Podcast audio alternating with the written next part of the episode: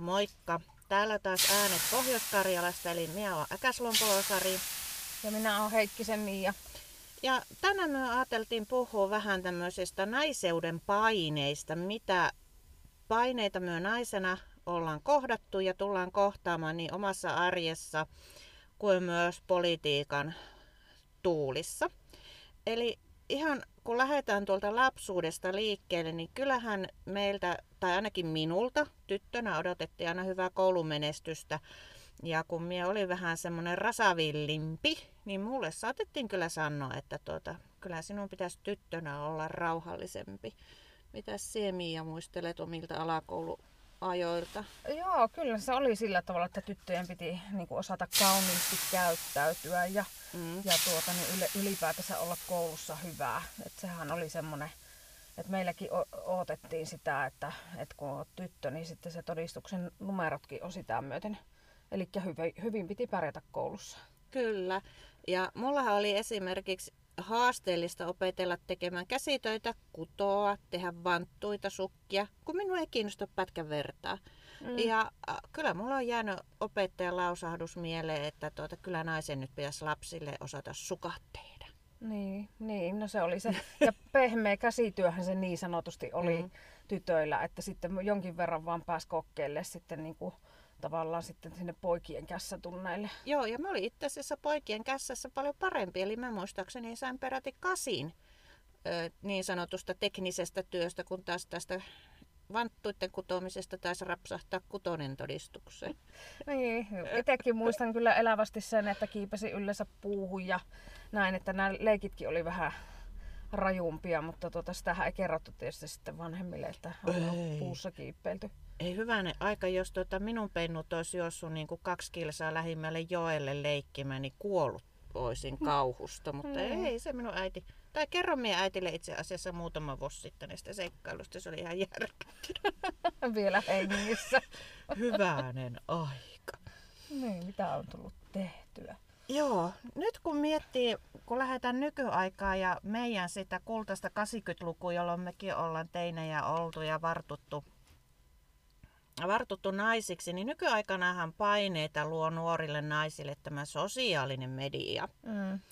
filterit ja äh, mitä merkillisintä on se, että jos sä laitat itsestäsi filtteröimättömän kuvan sinne äh, someen, niin sulle sä oot ihana, kun sä oot noin aidon rohkea ja uskallat laittaa kuvia ilman filtreitä. Niin, vaikka luulisit, että sehän pitäisi nimenomaan olla sitä, että ne kuvat on juuri oma aito itseni. Joo.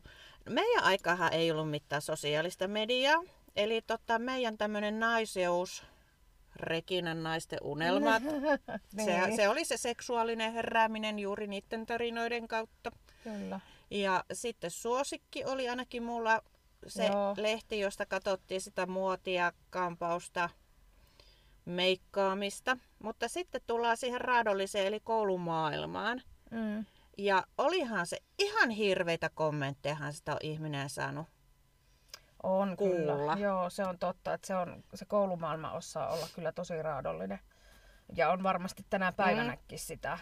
Mm. Ja vielä enemmän nyt tämän somen välityksellä, niin tämä on muuttunut tosi paljon. Että, että ne tavallaan niin kuin, lapset ei voi olla lapsia kauhean kauan. Ei, ja se on se kännykkä kourassa hyvin pienestä pienestä lähtien, mutta kyllä mulla on itselleni jäänyt lähtemättösti mieleen kouluajoilta semmoinen sanonta, että mä olin pitkä. Mä olin jo silloin 7-luokalla tämmöinen 170 senttinen huijoppi. Ja sitten kun mulla ei ollut näitä tissejä kautta pyllyä mm. sitten, kun olin laihea ja liikuin paljon, niin mulle saatettiin sanoa ihan, että hyvä lauta pilattu reijällä. Eikä se välttämättä tule ikätovereiden sulta, vaan ikätovereitteni ja kaveritteni isiltä. Niin, toi on kyllä tosi törkeä, kun miettii sitä. Mm sitä sitten. Mulla taas oli ehkä ihan päinvastainen kokemus, että sitten tuli taas se, että ei laaksoa, ei kukkulaa. Että, tai siis toisin sanoen, että oli sitä kukkulaa, mutta... Joo, mutta kyllä ne on niinku syöpynyt sinne mieleen ja vaikuttaa varmaan vielä tänäkin päivänä siihen meidän itsetuntoon.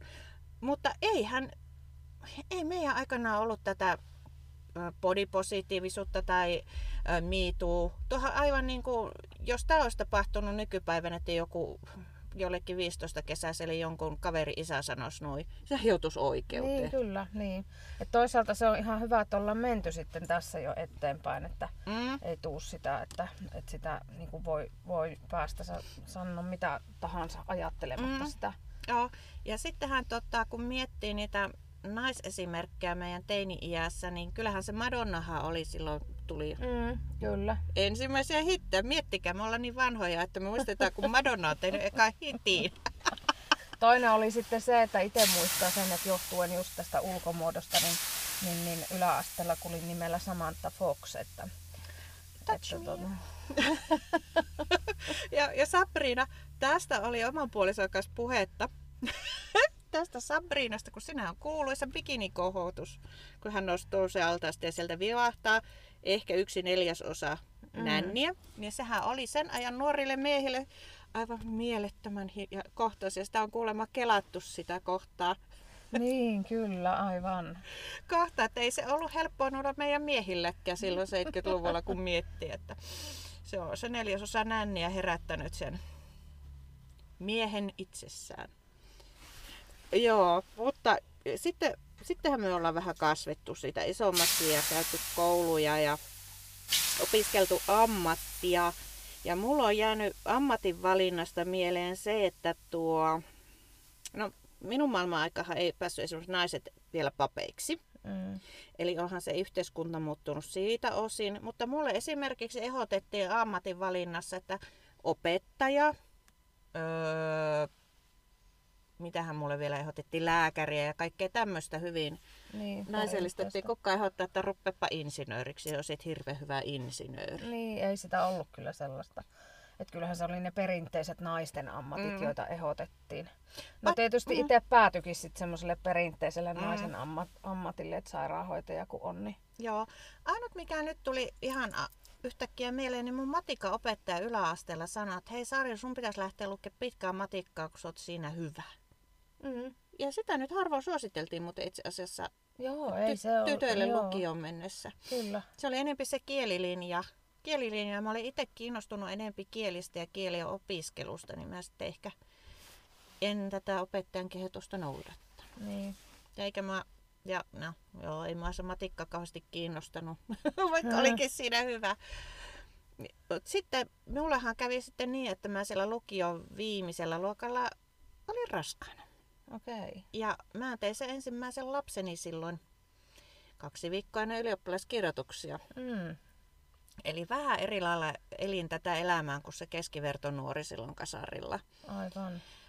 Ja omat paineethan nousi siitäkin tavallaan. Olin nuori äiti. Ja nuori äitiä kohtaan on aina ne tietyt ennakkoluulot Niin. kyllä. olemassaan. Niitä on tuskin turha tässä avata. Meistä jokainen kuulija voi miettiä sen, että mitä ennakkoluuloja sulla on, jos joku 18-vuotias sanoo odottavansa lasta. Ja tuota, kyllähän kylällä liikkui juoruja siitä, että ei siitä kyllä ylioppilasta tule, ettei kukaan voi saada lasta ja ylioppilaslakki samana keväänä, mutta onneksi nämä juoruämmät sai siinä hetkessä vähän nokille. Tein äitini ylpeäksi. Kaikesta huolimatta. Kaikesta huolimatta.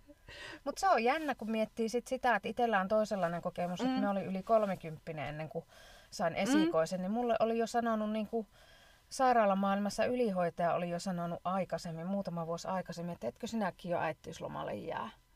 Niin, että otettiin, että no hitto soiko, missä ne lapset on. Niin. Ja, ja toinen ottelee sitä Niin. lasten isää saapuvaksi elämään. Kyllä. Mutta nyt sitten miettii näitä lapsienkin saamisia, että mä oon itse ainakin ollut tyytyväinen, että tuli noin naperot pyöräytettyä suht nuorena. Nuorena, että tota, tavallaan nyt kun katsoo näitä omaikäisiä, joilla on näitä teinejä, niin kuin sinua esimerkiksi, Kyllä, aivan. niin en tiedä jaksasko, jaksasko itse sitten tässä, kun ollaan menossa tätä menopaussivaihdetta itse, että jaksasinko minä semmoista äksypäksyilyä, kun aika temperamenttisia nuoria naisia on tullut tehtyä itselle tuota perikunnan jatkoksi, niin en ehkä jaksa sitä urpatusta siinä määrin, mitä ehkä silloin ö, sanotaanko, mikähän tästä on, tämä Kuopus on 22, niin siitähän on nyt melkein kohta 10 vuotta. Mm. Mutta on se silleen niin kuin ihan piristävää, että kun perheessä on neljä teidiä ja yksi vaihevuosi äiti. niin Hyvin, hyvin hiljainen perhe olet. Ollaan, todellakin. Joo. Mutta sittenhän piti lähteä opiskelemaan sen lukion jälkeen. Ja mä lähdin opiskelemaan sen lapsen teon jälkeen, että mä taisin olla kolmisen vuotta kotona. Ja mä hiihän valin sen sairaanhoitajan uran, eli lasten sairaanhoitajaksi lähdin opiskelemaan, kun en kätilöksi päässyt. Niin, niin. Ja siinä sitä uran luomista ja jäin siinä 2000 tämä mun kuopus on syntynyt, on pitänyt ihan virallisen äitiyslomaankin siinä. siinä ja mä en tiedä, onko mun joku onnellinen tähti siunannut minun polkuun, että minua ei painostettu missään vaiheessa takaisin työelämään, että sai ihan rauhassa viettää ne äitiyslomat ja nauttia siitä äitiyden ilosta, kun lapsonen on pieni. Pieni, mutta sitten on toisaalta siinä piti vaalia sitä parisuhdettakin ja, ja, mm. ja töitä tehdä ja lasta hoitaa, niin kyllähän se aikamoinen yhtälö on loppupeleissä. On, siis itsellä varsinkin oli myös sama juttu, että, että tietysti tämä neljä kun tuli tehty sitten ihan putkeen. Että sä teit se... sitten, kun sä käsketti niin. niitä lapsia tehdä, niin tehdään ne sitten kerralla. kerralla. Niin, suotta tässä niinku aikailemaan. Mm. Niin, niin, niin sitten se oli aika hektinen se vaihe, että tuota, jälkeenpäin miettinyt, että miten sitä kaikesta selvisikään. Mm. Et kun on kolme, viet, kolme vein päivähoitoon aamuisin mm. ja yksi lähti kouluun ja, ja näin, mm. että tuota, niin, niin, niin siinä oli aina pyörittäminen. Joo, mutta kuitenkin miettii sitä, nämä äidithän on jäätäviä organisaattoreita. Mm. Jos sulla on useampi lapsi, sun pitää tietää tasan tarkkaan harrastuspäivät, kelloajat, kuka kytsää, kenen kyyvissä, mm, kimppakyydit. Sehän on ihan mieletön verkosto, tai se hämähäkin verkko, mikä sun pitää siihen kääriä ympärille, että sä saat sen arjen pyörimään. Niin, siis silleen kyllä. Plus oma työ ja miehen työ. Et kaikki. Ja sitten varsinkin sitten itsellä vielä se, että kun sitten oli yksi huoltajana jo, mm. niin sittenhän se olikin vasta se, että sittenhän mm. sunnuntai-iltasi aina tuli istuttua kalenterin luona ja katsottua, että aikataulut sitten. Että missä välissä sitä itse vaikka söisi. Niin, kyllä. Mm. Mutta sitten niin miettii, koska sittenhän tilannehan on summa summarum se, että sulla on ollut ne vanhemmat, jotka susta on pitänyt huolta. Ja sit sä huomaat, että sun vanhemmatkin alkaa ikääntymään ja sit kääntyykin roolit toisinpäin, että sun pitääkin ruveta pitämään vanhemmista huolta. Mm. Ja yleensä se on aika pitkälti oletetaan, että se perhe, tytär, tyttäret pitää kyllä. niistä vanhemmista huolta. Että ne pojat pääsee pikkasen helpommalla tässäkin. Niin, se on kyllä ihan totta. Et niin se on, on niin kuin meilläkin mennyt, mm. että että, että silloin kun mummo ja ukki oli minulla, niin mm. tuota, kyllähän ne oli ne tyttäret, jotka huolehti sitten niin. heistä. Kyllä, meillä oli sen vieressä vähän erikoisempi se tilanne, että mun ukki oli, äh, siis meillä on semmoinen kotipaikka, joka on ollut meidän suvun hallussa varmaan 4-5 sukupolvea, ja se ukki jäi siihen, ja mun isä oli siinä, eli ukki asui aika pitkään meillä, että öö, taisi vähän ennen mun syntymää ukki muuttaa sitten tuohon, niin silloin maailman aika vanhan kotiin, mm. niin Jesko se sano, oli sanonut äitille, että ei sinun tarvitse kahdesta pitää huolta. Mm, Tähän niin. lähtee toisten huolettavaksi. Eli tota, siinä mielessä erikoisempi tilanne oli meillä siinä lapsuuden niin, kyllä. kodissa, että isä jäi sitten siihen huolehtimaan ja äiti toki siinä kaverina. kaverina. Mutta onko miettinyt koskaan tätä omaa ikääntymistä? Miten sä sen koet? Mitähän siinä tulee tapahtumaan? Onko sulla paineita vanhentumisesta, rakkani karvakorva Miia? No ei oikeastaan. Siis sillä tavalla, että ikäkriisistä on ehkä päässyt kuitenkin jo, jo mm. niin kuin silleen ohi. Että tuntuu tällä hetkellä, että elää sitä parasta aikaa. Mm. Ja nauttii niin kuin tästä, että ei jaksa niin kuin hirveästi sitä murhetta kantaa sitten sitten niin kuin siitä tulevasta. Mm. Mutta kyllähän sitä niin kuin on sen verran miettinyt, että sitten niin kuin tavallaan kaikki asumiset ja tämmöiset mm. pitää niin kuin miettiä sitten, sitten, että ei nyt muuta semmoisen talon, missä sitten tulisi haasteita elää mm. Ikäihmisenä. Eli senioritallo tästä seuraava. Senioritalohan se on sitten se seuraava.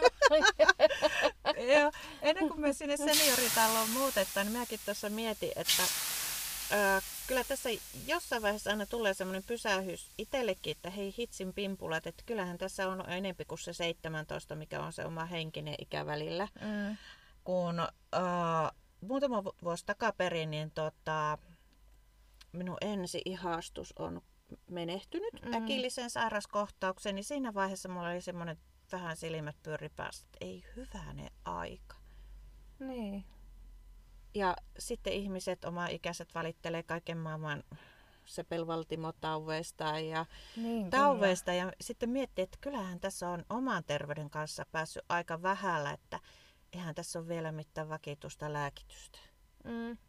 Että täytyy olla onnellinen omasta terveydestä ja sehän se varmaan nyt tärkeä alkaa olemaan tässä meidän. Niin, kyllä. Kyllä, että sitten olisi niitä terveitä Mm. vuosia tavallaan edessäpäin. Joo, ja kyllähän meidän piti sinne Epsaniankin lähteä katsomaan niitä nuoria poikia, jos ei muuta niin kahtomaan. Kaikenlaisia suunnitelmia voi ihmisellä olla. Kyllä. Mutta sitten me jätettiin tuossa, että pakko ottaa puheeksi myös politiikka, kun tässä poliittista tämmöistä podcastia tehdään. Niin äh, kyllä mä ajattelin yksi päivä ihan silleen täysin neutraalisti tätä meidän naishallitustakin. Että kyllä se aikamoista rööpötystä sai, siis nimenomaan sen nais Joo, kyllä. näkökulmasta katsottuna niin kuin osakseen, että jos siellä olisi ollut viisi miestä ja niin sanottu kravattihallitus, nyt se oli huulipunahallitus, Niin, kyllä. Joku tämmöinen huulipunahallituskin on jo nimenä semmoinen niin kuin, vähän niin kuin väheksyvä. Joo. Niin olisiko ne viisi mi- kravattimiestä saanut samanlaista ryöpytystä osakseen? Jos siellä olisi se kravattipäinen mies tanssinut, mm. päässyt nettiin, niin sehän olisi ollut vain äijä. Niin, Todennäköisesti. todennäköisesti. Mm. Mm. Mutta sitten toisaalta tulihan tämä Lintilä-keissi tässä esille tästä alkoholismista. Niin, kyllä. E- Ja siinä tapauksessa voisi kääntää keissin niin, että jos siellä olisikin ollut nainen, joka olisi sitä Mm. alkoholia nauttinut, niin sehän olisi ollut ihan erilainen show sen jälkeen. Niin se olisi ollut, että kyllä se, Mm. kyllä se vaikuttaa Kyllä. tuohon. Ja nainen ja alkoholihan on edelleenkin vähän semmoinen tabu On. nykyyhteiskunnassa. Eli kyllä se niinku politiikassa ehkä naisen pitää pikkusen enempi olla niinkö karski ja tai silleen, että karski on ehkä väärä Vähän sana. kovempi tavallaan. Vähän kovempi, että Mm. kovemmat kyynärpäät kuin sillä miehellä, Niin, sanotaanko kyllä. näin. Että se pystyy pärjäämään, koska kumminkin sieltä aina tulee sieltä miesosastolta aina jotain kommenttia. Se on totta. Mm. Että kyllä noin naiset, jotka tuolla huipulla on, niin kyllähän on töitä tehnyt siihen pääsääntöisesti. Mm. Onhan siis olemassa puolueita, jossa mennään eduskunta isän äänillä esimerkiksi. Niin, kyllä, että sitten tavallaan vaikuttaa jo muut asiat siinä. Mm, mutta kyllä niin kuin jos me lähdettäisiin ponnistamaan tästä ylöspäin, niin kyllä ehkä jouduttaisiin vaatimaan enempi sitä kovaa päätä. Mm. Se on totta. Ja en mä tiedä, haluanko mä sitten olla niin kovapäinen. Niin, sekin on, että, että Mm. mm. haluuko siihen lähteä. Että se on sitten niin kuin valintakysymys siinä vaiheessa, että sen tietää, että siinä tulee joutuu aika koville. Mm. Mutta on, joo, ja sitten kun miettii, miettiikin ö, esimerkiksi, kun meillähän naisena, kun me lähdetään luomaan myös sitä uraa, oli se sitten poliittinen ura, työura, niin ainahan meillä on ensimmäisenä mielessä, jos meillä on sitä perhettä, että miten tämä vaikuttaa mun perheeseen. Mm. Kyllä. Että jos mä olisin mies, niin ajattelisinko mä ehkä ensimmäisen perhettä, vai ajattelisin, että vau, mikä chanssi, minäpä lähden. Niin, se on totta, että itsekin miettii sitä näitä Mm. työtarjouksia ja muita sitten, että pystyykö ottamaan, että miten se vaikuttaa sitten Mhm. mm-hmm. niin kuin perheeseen. Kyllä, ja niin kuin me silloin edellisessäkin mainittiin, että tota, tavallaan se, että jos se äiti lähtee sinne työuralle toiselle paikkakunnalle, niin se on hyvin merkillinen asia kuin sitten se, että se mies lähtee toiselle paikkakunnalle Niin, luomaan uraa. Että se on ihan normi, että se siitä, siitä muuttuu semmoiseksi viikonloppuperheeksi. Niin, kyllä. Mutta toisinpäin se on niinku, Hyvin kummallista. niin, että miten se äiti voi jättää Ihan lapsensa. kummallinen eukko, kun lähti sinne töihin. Niin. Kyllähän se sitä supinaa herättää. Ja mitä pienempi paikkakunta, niin sitä isompi silmätikku se nainen on siellä. Mm. Että Helsingissä ehkä saa olla enemmän rauhassa ja enemmän omituinen, mutta sitten kun tullaan tänne Joensuun tasolle, niin Niin, kyllä. ei tarvi olla kuin kukkasilmällä sit nenällä, niin on jo outo. Aina kärjistettynä. Joo, mutta onhan tässä kyllä aika paljon mietittävää näitä meidän paineiden kohtaa. Varmaan jää jotakin sanomattakin. Niin, kyllä. Mm. Et mietitään nyt, miten noin meidän kuulijat miettii näistä omista paineistansa, että Niin. kun miet, että niin kuin, mitä mä oli, mulla oli ajatus ja ihan se, heitäkö vähän löylyä lisää. No joo, ei kun vaan. Rupeaa ajatus luistamaan paremmin. Ajatus luistavaa, mutta kyllähän me ollaan naisina aivan mahtavia myökin kaksi. Kyllä ollaan. Joo, on meillä paineita, mutta meidän pää kestää ne paineet. Niin, kyllä. Eli meidän paineensietokyky, tämä nyt on pakko sanoa, tämä oli se lanka, mitä mä hain. Eli kun me ollaan jouduttu nuorena käsittelemään jo aikamoisia paineita niin kuin liittyen ulkonäköön ja vaatimustasoon. Ja tavallaan se, että jos nykypäivänä joku tulee joku ukon käppänä sanomaan huomatusta meidän tisseistä tai takapuolesta, niin luultavasti sanotaan, että onpahan isompi peffa, millä istua. Niin, kyllä. Ei me, ei me ruveta itkemään, että sä loukkasit minua nyt verisesti. Ei jaksa tommosesta murhetta kantaa. Eli tavallaan nyt vähän nykyaikana mennään siihen, että kun pitää loukkaantua kaikesta, eh, kaikkea pidetään niin kuin, että uh, pahastuta, että ei uskalla sanoa mitään. Niin toisaalta se, että me ollaan pikkusen kovempia ehkä kuin tuo meidän lapsisukupolvi. Mm, niin. Missä määrin me sitten uskalletaan niitä omaa jälkikasvua, omia naisia ja omia tulevia miehiä kasvattamaan, niin sehän on ihan nyt meistä kiinni, mikä seuraava sukupolvi on. Mm, Meillä on helkkarinmoinen muuten paine kasvattaa loistavaa nuorisoa, niinpä. jos tästä lähdetään. Mut hei, olisiko tää tässä? Aika Joo. paljon saatiin taas asiaa eetteriin. Niin, kyllä. Ja nyt lähdetään suihkuun. Joo, nyt lähdetään suihkuun ja tavataan taas sitten Kyllä. saunalautta. Ja avannotkin on sulanneet. Niin. Moikka moi! Moi moi!